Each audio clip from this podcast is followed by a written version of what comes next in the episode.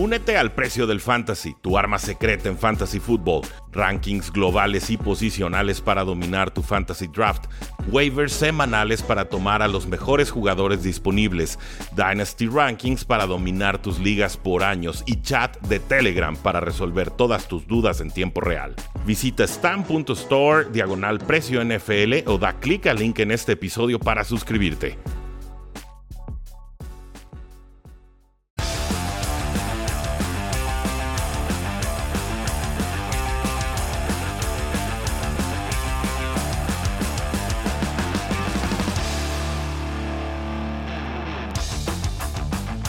Saludos a todos y bienvenidos a un programa más de Cuarto y Gol, donde la NFL no termina y nosotros tampoco. Yo soy Rudy Jacinto, me encuentran en Twitter como arroba NFL.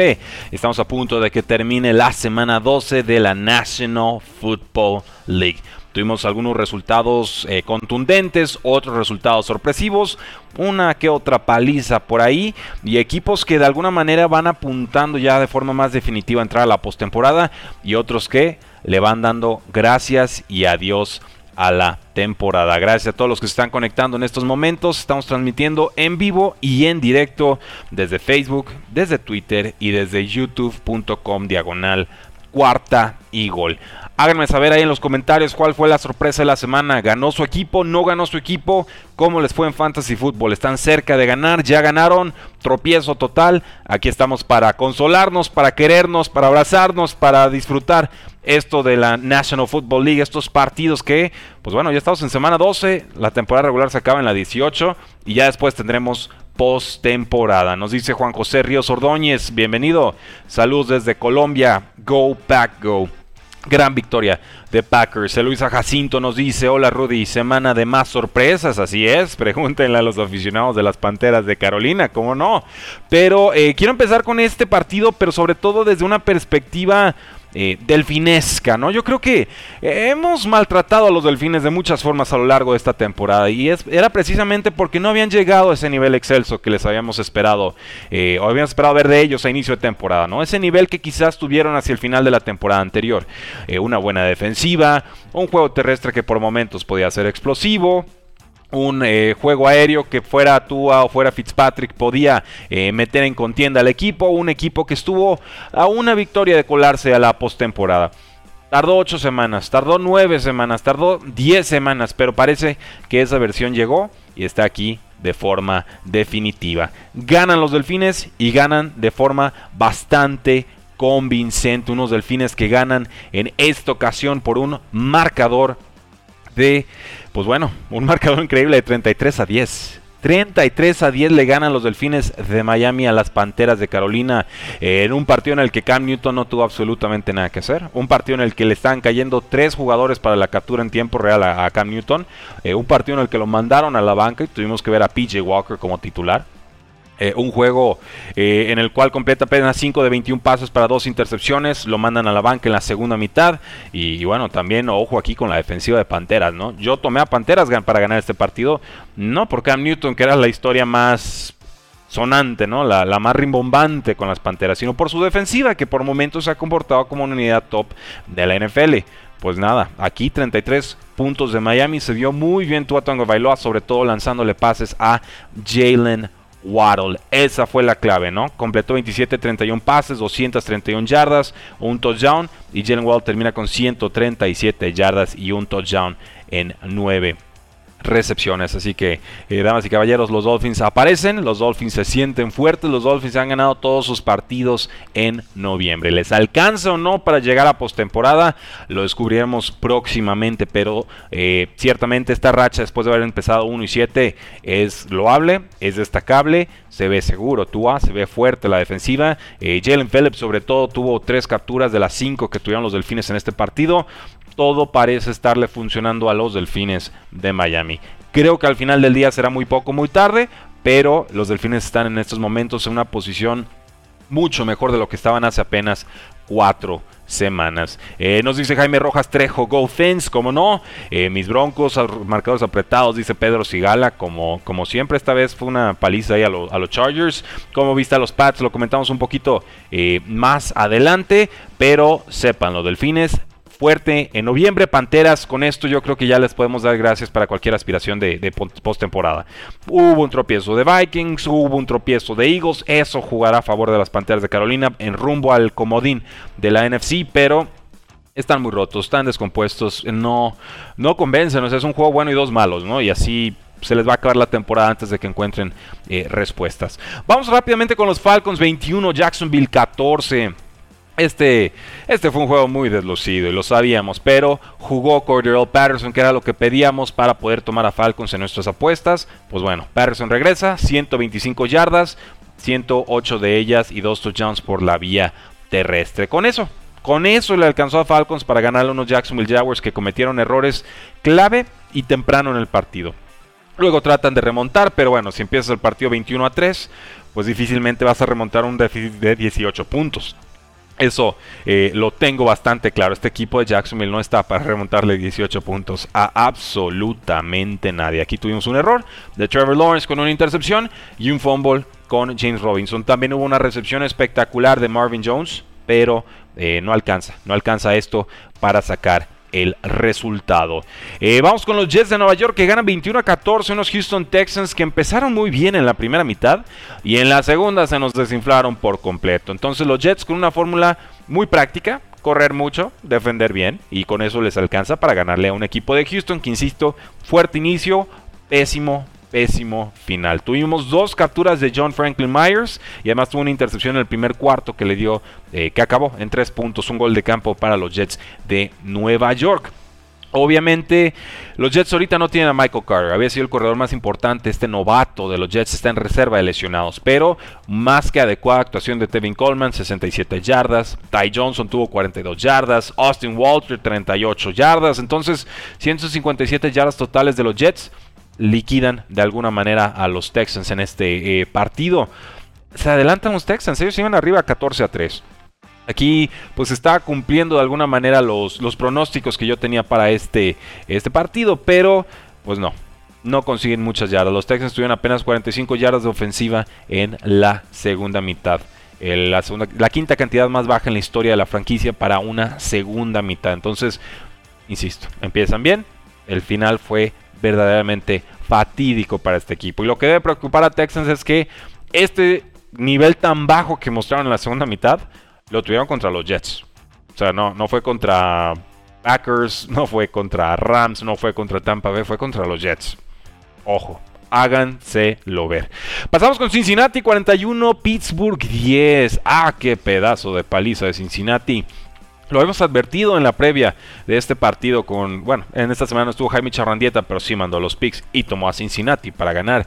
La ofensiva de Cincinnati es mejor que la de Steelers, eso lo sabíamos todos, era clarísimo. No jugó Joe Hayden y han habido bajas importantes en la línea defensiva de Steelers. Pues bueno, esas bajas ya se están notando.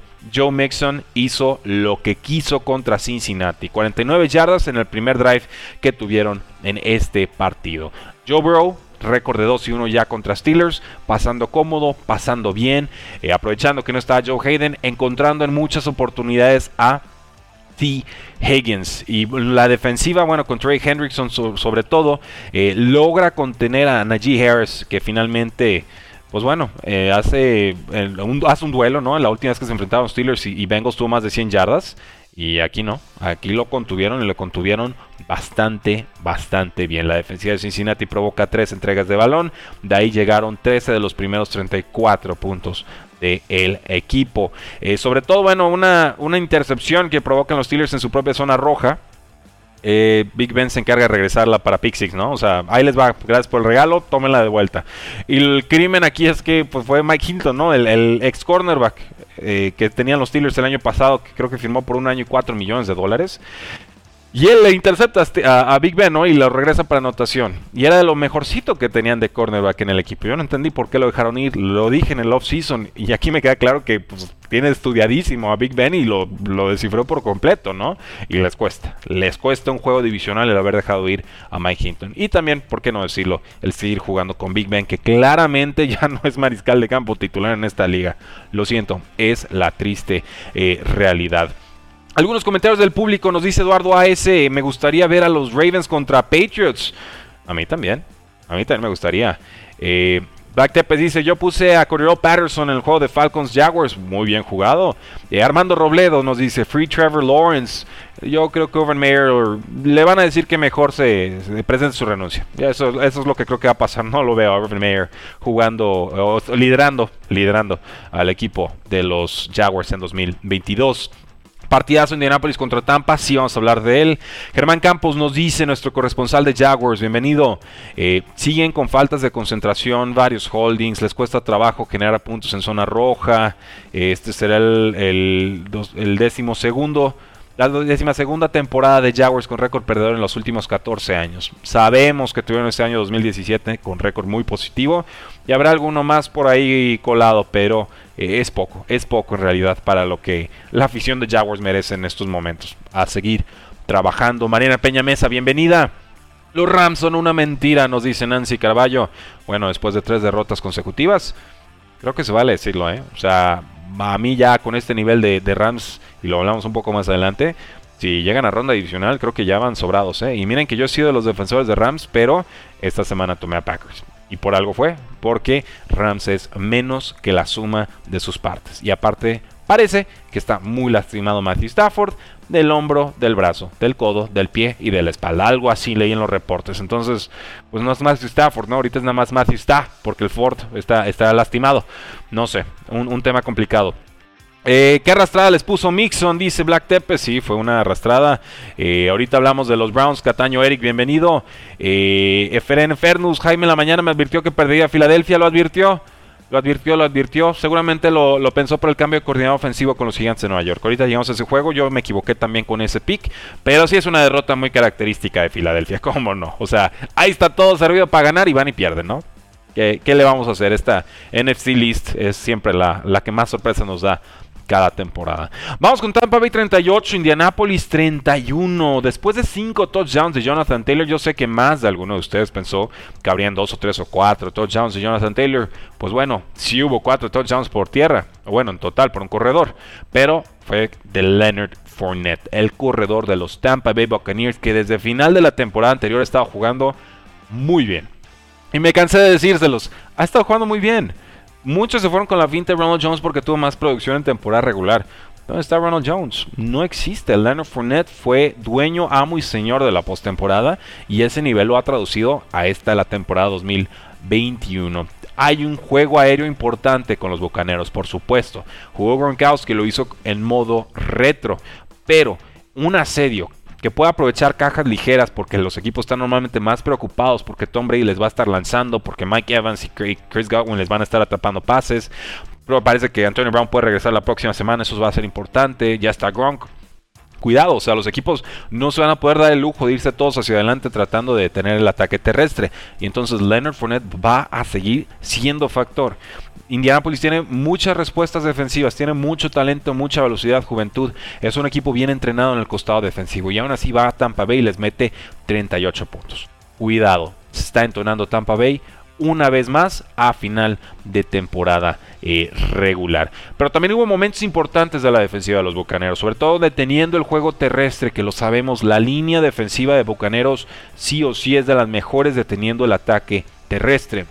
Hubo un sack fumble recuperado ahí por Shaq Barrett. Hubo un pase interceptado por Antoine Winfield. Bienvenido de vuelta al equipo después de, lesión.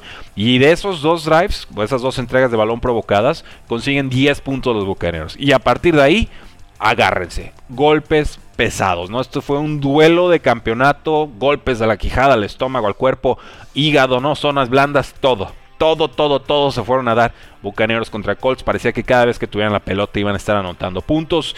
Carson Wentz ha estado jugando bien. Es momento de reconocer que Carson Wentz ya no es ese del 2020 de las Águilas de Filadelfia. Aquí Bucaneros se queda con el balón en una última oportunidad, pero ¿cómo les costó? Colts está para hacer sufrir a cualquier equipo de la NFL en estos momentos. Eh, y pues bueno, ahí está. Colts alcanza a adelantar por doble anotación, entregas de balón, pero aún así yo creo que le tenemos que poner palomita a los Colts. Aquí no se vale decir que tuvieron entregas de balón y perdieron y que entonces hay que pensar menos de ellos. No. Creo que es una de esas derrotas que te deja con sabor a victoria y con ganas de una revancha. Y si Colts sigue jugando así, es posible que sí haya una revancha. Vamos con los gigantes 13, Filadelfia 7. Fren Fer nos pedía que habláramos de ellos. Está bien, está bien, hablemos. Hablemos de este partido. Yo tomé a las Águilas de Filadelfia para ganar porque dije, la fórmula es muy sencilla. Vamos a correr y correr y correr. Un pasito por aquí, un pasito por allá y voilà, ganamos. La defensiva ha estado comportándose, faltan efectivos con los gigantes de Nueva York, no está el novato Kader Stoney, no está Sterling Shepard, dicen que le van a dar más pases a Kenny Goladay, suena muy bonito, ver para creer. Eh, pues sí, sí, sí le dieron más pases después de la salida del coordinador ofensivo Jason Garrett, que era ofensivo pero para los ojos. Eh, la defensiva de Águilas ha jugado bien, me parece que sí, limitar a los gigantes a 13 puntos es un logro. O sea, aquí no le podemos reprochar mucho a la defensiva de las Águilas. Eso lo tengo claro. Daniel Jones, Second Barkley y los demás pues estaban, estaban contenidos. Avonte Maddox tuvo buenas, buenas participaciones en la secundaria. Eh, pero cuando Jalen Hurts le pasaba a Jalen Rager, algo salía mal. Eh, no había química algo salía mal, ¿no? O sea, errores, pasos soltados, fuera de comunicación, ritmo. No sé, me sorprende que dos años trabajando juntos, o bueno, año y medio, si contamos que Jalen Hurts fue titular hasta el final del año pasado, y, no, no termina de funcionar. Aquí como que tratando de involucrar más a Jalen Rager, un jugador que a mí como talento colegial me gusta, pero ciertamente con Águilas no está haciendo mucho. Y nada, ahí, ahí se les va el partido. Eh, oportunista la defensiva de los gigantes de Nueva York. Xavier McKinney, Julian Love tuvieron buen trabajo ahí en la secundaria. Y pues ya, no hay más. O sea, es un juego feo, un juego trabado, un juego deslucido, un juego que nos dice más de águilas que de gigantes. O sea, Giants gana, pero ganar 3 a 7 contra esto que hizo Águilas, pues a duras penas es, ganar, ¿no? Yo creo que aquí lo único que hicieron en realidad, y, y qué feo decirlo así, pues fue empeorar su pick del draft del próximo año, ¿no? Ya hay reportes de que Dave Gettleman no va a seguir con el equipo. Enhorabuena. No estoy seguro de que Joe Judge vaya a seguir con el equipo. Si sigue, fantástico. Si no, también. Pero va a haber otro general manager y él va a tomar esa decisión. Eh, comentarios del público. Bueno, ninguno de los gigantes. Seguimos con otro partido. Ahora sí me decían, bueno, hablen de los Patriotas. Vamos con los Patriotas de Nueva Inglaterra. Gana Patriots 36 a 13 en Foxboro. Eh, respondones los Titanes. Ciertamente empiezan fuerte los Patriotas con su primera serie anotadora. Eh, buenas jugadas vi de, de Jacoby Meyers. Eh, Vi bien a Kendrick Bourne, también un pase flotado a la derecha hermoso de Mac Jones. Ya no está nada más haciendo sus pasecitos cortos, está haciendo mucho más. Pongan atención, se está convirtiendo en un gran jugador eh, dentro del esquema de Patriotas, pero lo está entendiendo y dominando. Y eso es mucho más de lo que podemos decir de muchos de los novatos que estamos viendo eh, este año. No tan dominantes por tierra los Patriotas, de repente muy necios corriendo en primeras y segundas oportunidades, aunque no había mucho que conseguir ahí. Me parece que la defensiva de Titanes le dio suficientes oportunidades a la ofensiva de Titans para, pues no sé si para ganar el partido, pero por lo menos para acercarse de forma mucho más importante. Aquí lo clave para los Patriotas es que por cuarta semana consecutiva eh, ¿no? Piden puntos para los Titanes en la segunda mitad, sobre todo con una intercepción en zona roja en cuarto down. Eh, y pues poco más. JC Jackson consigue la, entrega de balón. Estaban en la yarda 2 de los Patriotas. Los Titanes dicen, entienden, tienen que arriesgar, arriesgan bueno, tip ball, una, un pase que alcanza a desviar el defensivo, consigue JC Jackson y se acabó. Creo que Devin McCourty es el que mete el eh, manotazo. Ofensivamente, Mac Jones, dos pases de touchdown con, con Bourne.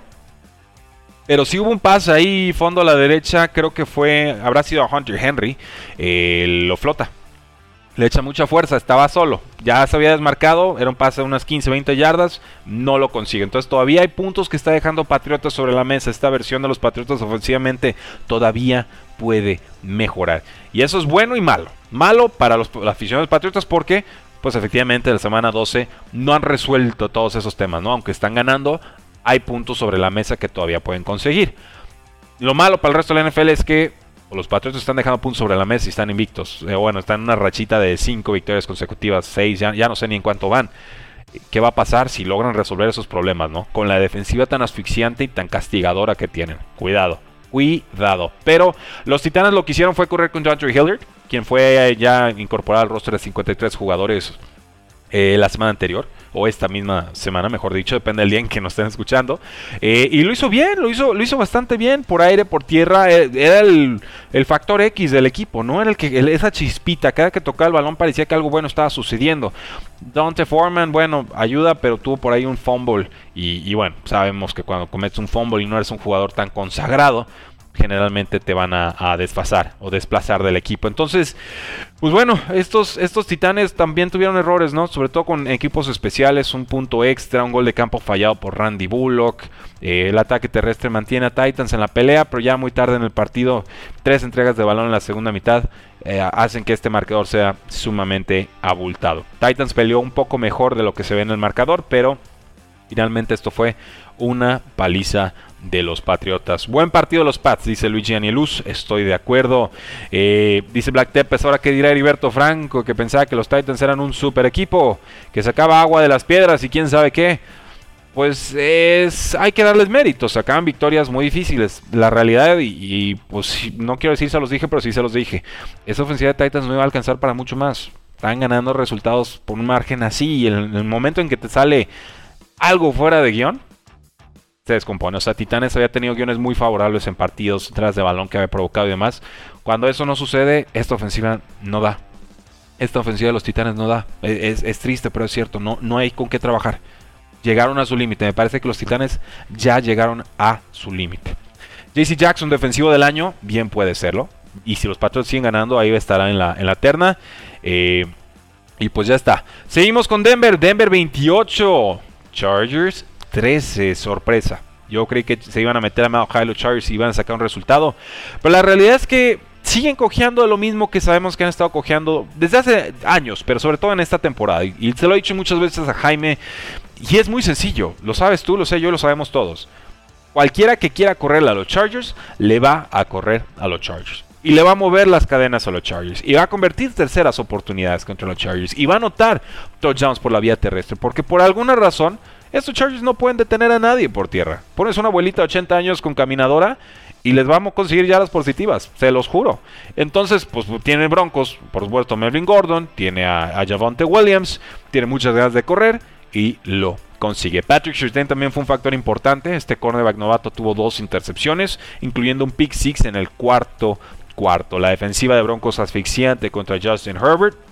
Y pues bueno, efectivos. Efectivos en terrestre. En ataque terrestre fue lo que sucedió con los Broncos de Denver. Convierten 8 de 11 oportunidades en tercer down. Y bueno, además la defensiva de Chargers, insisto, por tierra, nada. Consiguen 147 yardas los Broncos por la vía terrestre. Así que de pronto, Broncos, Chargers y Raiders en un triple empate en la AFC West. Y en este caso, parece que Broncos tendría, según yo, el criterio de desempate, a menos de que este sea el segundo partido. Tengo que checar el calendario de ambos equipos, pero bien Broncos, siguen vivos. Yo los daba por muertos. Yo dije, este equipo tiene muchos altibajos y sigo sin creer mucho en ellos, les soy muy sincero, pero nos queda claro que por lo menos pueden encontrar las debilidades de sus rivales y conseguir resultados importantes. Y eso es más de lo que podemos decir de muchos equipos en la NFL. Con los Chargers, un desastre un desastre. O sea, este partido era para sacarle la vuelta a Raiders, para sacarle la vuelta a Broncos. No pueden. No pueden. No hay más. No, no, algo les sucede. No pueden. Están jugando por debajo de las capacidades de su talento, de su roster. Pero es que tienen una debilidad tan marcada, tan conocida y tan incapaces son de, tenerlo, de, impedir que, la exploten los rivales, que por ahí les dan siempre. Por ahí les dan siempre y por ahí les van a estar dando siempre. Y no creo que lo vayan a poder resolver esta temporada. No hay forma, es que estos Chargers se cansan de darle 100 plus yardas por tierra al rival que se les ponga enfrente. Justin Herbert tuvo dos intercepciones, la línea ofensiva de Chargers no detuvo absolutamente nadie, Herbert fue capturado tres veces y pues mientras no detengan el juego terrestre estos Chargers no van a ningún lado. Nos dice Black Tepes y tiene razón. Chargers se metió en un problemón. Todos están ganados con 6 uno en el wildcard y como cinco en the hunt. Sí, la AFC es una locura total. Herbert será una farsa, lo ves bien, dice Eduardo. No, Herbert es, un mariscal de campo fenomenal. Es un pedazo de mariscal de campo. Está Patrick Mahomes, Justin Herbert y luego pónganme al que quieran. Así. Lamar Jackson ahí pegándosele. Callum Murray cerquita. Josh Allen en un buen día.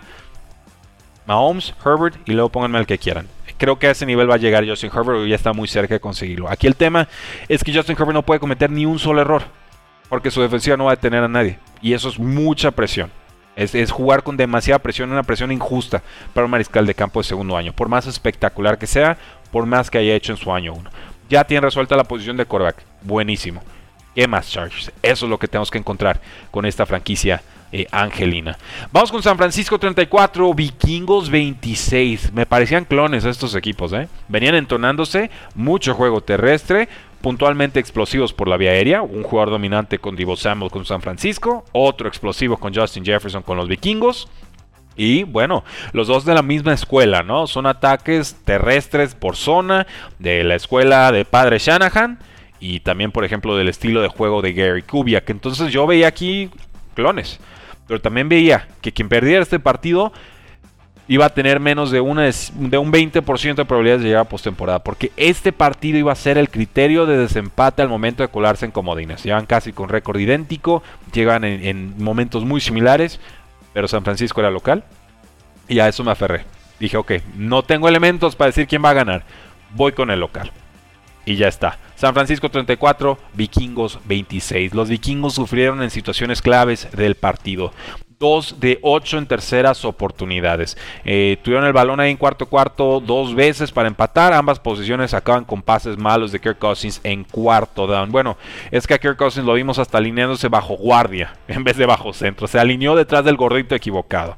Entonces no fue definitivamente uno de los mejores partidos de la carrera de Kirk Cousins. Los 49ers detuvieron el juego terrestre. Ese fue su enfoque de tener a Dalvin Cook. Se lastima, parece del, del hombro.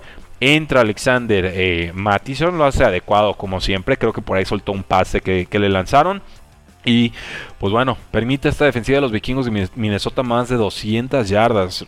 Mike Zimmer tiene un récord de 0 y 7 cuando su defensiva permite más de 200 yardas. Y esto eh, pues es un mundo de yardas, no, no, no puede estar sucediendo. Aún así, Hubo buenas jugadas de los vikingos, sobre todo ese regreso a 99 yardas para touchdown en kickoff del novato corredor tiene en Wangu, un jugador que había estado en reserva lesionados, que ya volvió, tiene condiciones atléticas no buenas, no buenísimas, espectaculares. O sea, estamos hablando de un percentil 95, o sea, top de top para la posición atléticamente hablando, y se notó en este partido contra San Francisco. El tema es que Vikings cometió demasiados errores y paga el precio. Yo creo que esta derrota, más que ninguna otra, más que cualquier victoria o cualquier derrota de Vikings esta temporada, este juego, si Vikings no se mete a postemporada y después de que perdieron este juego, yo creo que no. Acuérdense de este partido contra los San Francisco 49ers. Este era un juego de postemporada. Kirk Cousins no estuvo a la altura. Con los 49ers, bueno, Elijah Mitchell 133 yardas terrestres, 208 yardas totales, dijimos por vía terrestre para San Francisco. Tuvieron el balón durante 37 minutos los 49ers y la defensiva hizo lo suficiente. No fue perfecta, pero hizo lo suficiente para contener a los vikingos de Minnesota. Dos entregas de balón provocados en la segunda mitad y ahí San Francisco consigue 10 excelentes puntitos. Vamos con los Green Bay Packers. Packers 36, Rams 28. Me parece que el roster de Rams es más talentoso que el de Packers. De hecho, no tengo ninguna duda que el roster de Rams es más talentoso que el de Packers. Pero lo dije al inicio del programa y lo repito aquí. La suma de sus partes es menos que el talento de sus jugadores. No hay un efecto multiplicador en estos momentos en el roster de los, de los Rams. Y si a eso le sumamos que está muy lastimado Matthew Stafford, como generalmente lo ha estado al finales de temporadas en los últimos años, no hay más. No hay más. Aaron Rodgers no solo es dueño de Soldier Field, no solo es dueño de los dos de Chicago, también es dueño de la carrera de Matthew Stafford. Porque Aaron Rodgers parece que día sí y día también le gana los partidos. Un juego importante para los Packers, para reafirmar que son esos uno o top dos grandes favoritos de la NFC para llegar al Super Bowl. Una vez más, esa barrera infranqueable para los Packers, que es ganar un partido de final de conferencia en esta el, ocaso de la carrera de Rodgers con los Packers. Y creo que esta victoria nos reafirma que esa final de conferencia, si todo se alinea como nos está apuntando la NFL en estos momentos, tendríamos a unos bucaneros de Tampa Bay contra unos empacadores de Green Bay nuevamente y sería un pedazo de partido. Aaron Rodgers tiene un dedo fracturado en el pie, completa 28 de 45 pases para 307 yardas y 2 touchdowns. Randall Cobb juega bien, Devante Adams juega bien, Cobb tuvo 95 yardas y touchdown en la primera mitad. Y la defensiva de Packers pues haciendo su trabajo como lo ha estado haciendo todo el año, casi todo el año. Al inicio les costó un poquito la temporada, pero estuvieron presionando y Rasul Douglas también tuvo un pick six y tuvo cuatro pases bloqueados. Rasul Douglas ha sido quizás, eh, quizás con Devondre Campbell, el linebacker, la adquisición más importante de Packers en este off season. Trata de jugar Aaron Jones, no lo consigue. AJ Dillon termina el partido.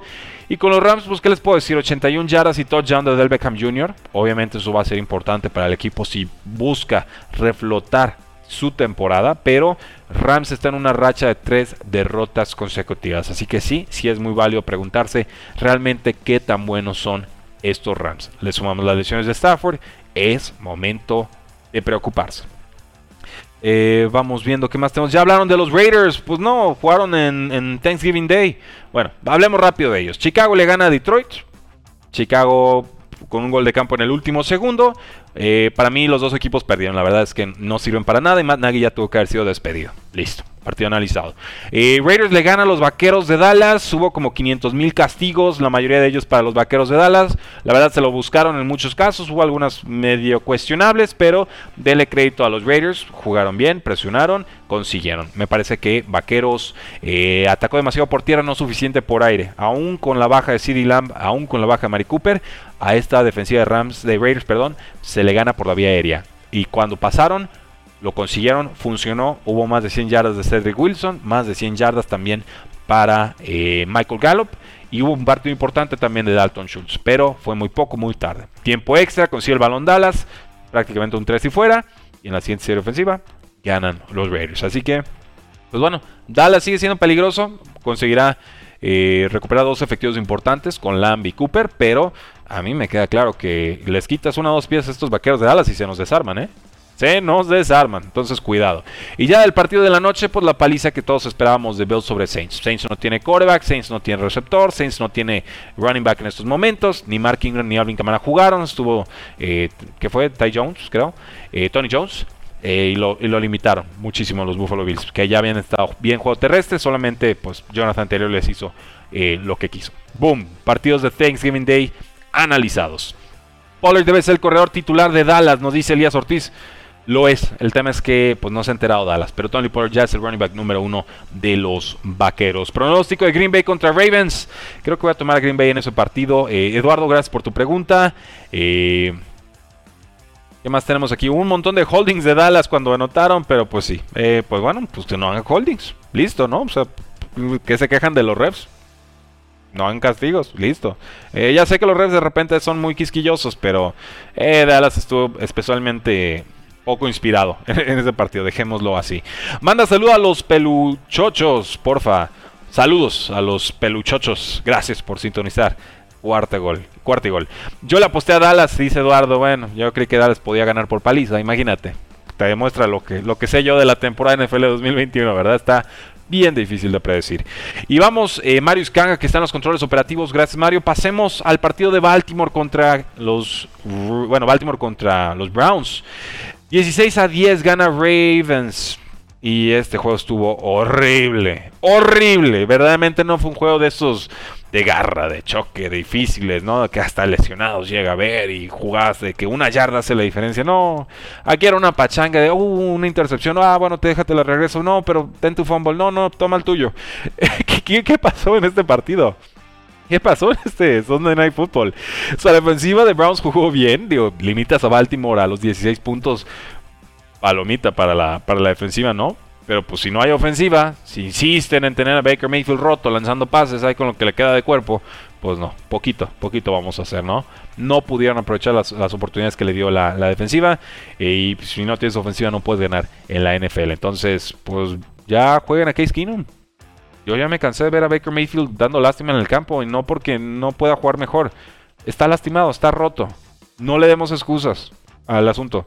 No puede jugar, no puede jugar. Browns sienten a Baker Mayfield. No es Brett Favre, no es Tom Brady, no es Aaron Rodgers. Les juro que no va a pasar absolutamente nada si mandan a Baker Mayfield a sentarse y a descansar algunos partidos. No pasa absolutamente nada. Con los Ravens, cuatro intercepciones. Pues bueno, qué bueno que hubo defensiva en este partido, ¿verdad? Una tras otra, tras otra. Tres series ofensivas consecutivas antes de la primera mitad, del final de la primera mitad, eh, de Lamar Jackson, ¿no? Una cosa verdaderamente ridícula. Alcanza a despertar en la segunda parte, sobre todo con un pase largo a Mark Andrews, que luego acaba en un touchdown en, las, unas cuantas jugadas después. Y, pues bueno, logra la defensiva de Baltimore contener el juego terrestre. Y si detienes el juego terrestre de Cleveland, ya les ganaste. Con eso te alcanza para esta versión ofensiva tan pobre de, Browns. para sacarles un partido. Entonces, pues ya está. Baltimore sube una posición, tropieza Cleveland, tropieza Steelers, ahí siguen los Bengals, está clarísimo. Pasa Baltimore como favorito, como líder divisional, pasa Bengals como un excelente y peligrosísimo comodín. Esa es mi predicción. Cleveland no lo veo, Steelers ya tampoco lo espero. Dice Black Tepes, no fue por eso, Lamar Jackson le dejó al coordinador ofensivo toda la iniciativa de la ofensiva, por eso fue una pachanga, por querer ser espectacular, la defensa de Browns una basura, cuando lo ocuparon no detuvo. Bueno, a ver, pero pues Lamar Jackson ya tiene también ascendencia, ¿no? Si no le gusta algo que lo diga, y si va a ejecutar jugadas sin expresar que no le gustan, pues que se aguante. O sea, es un trabajo de ida y vuelta, ¿no? Le van a pagar casi 40 millones de dólares anuales a, a Lamar Jackson, pues que vaya subiendo la voz vale, si eso fue lo que sucedió, pues ya, ya se tardó en, levantar la mano. Eh, Eduardo dice, soy Raven, pero sí me pareció un partido malo, fue malísimo, ¿eh? fue un muy mal partido. Verdaderamente era muy difícil poner la atención eh, al encuentro. Fue un espectáculo muy, muy pobre. Y bueno, tenemos un Monday Night Football. Recuerden que tenemos a los Seattle Seahawks que estarán visitando al equipo de Washington, el Washington Football Team, que vive un buen momento defensivamente hablando y sobre todo un momento muy inspirado con Taylor Henneke bajo centro. Podremos ver una mejor versión de Russell Wilson, encontrará a Dickie Metcalf y a Tyler Lockett. Tendrán algo de ataque terrestre con Alex Collins y compañía. ¿Podrá la defensa de Seahawks hacer algo por fin contra algún equipo en algún momento? ¿Será esta la última temporada de Russell Wilson? Yo digo que sí. Pues bueno, todo eso y más lo estaremos descubriendo en el próximo partido que cerrará oficialmente la semana 12. Y yo en ese juego tengo a los locales ganando y cubriendo la línea. Así que, damas y caballeros, gracias por habernos acompañado el día de hoy. Que hacen despiertos a las 11.38 pm, hora del centro de México. Váyanse a dormir, váyanse a descansar. Gracias por acompañarnos, los queremos muchísimo. Recuerden que todavía tenemos un día para que participen, ¿eh? Un día más para que se lleven esos dos boletos para Rams contra Seahawks en semana 15 en Los Ángeles. Boletos eh, que tienen un costo como de 600, creo que fueron como 300 dólares, nos salieron los boletitos, 350 y se los mandamos directito a su correo electrónico. ¿Cómo pueden participar? Búsquenlo en todas nuestras redes sociales. En la parte hasta arriba de publicaciones tenemos el pin to top. Ahí tenemos guardadita la forma de participar con nuestros amigos de Joker. No tiene costo, participen, compartan, disfruten. Vamos a estar sorteando esos dos boletos y además un jersey NFL que ustedes nos digan eh, quién quieren tener en su arsenal.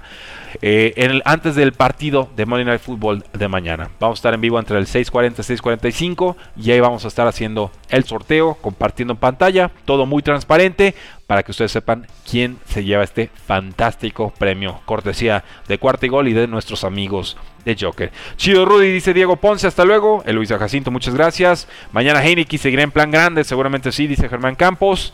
Gracias por habernos acompañado. Soy Rudy Jacinto. Descansen, la NFL no termina y nosotros tampoco. Cuarto y Gol.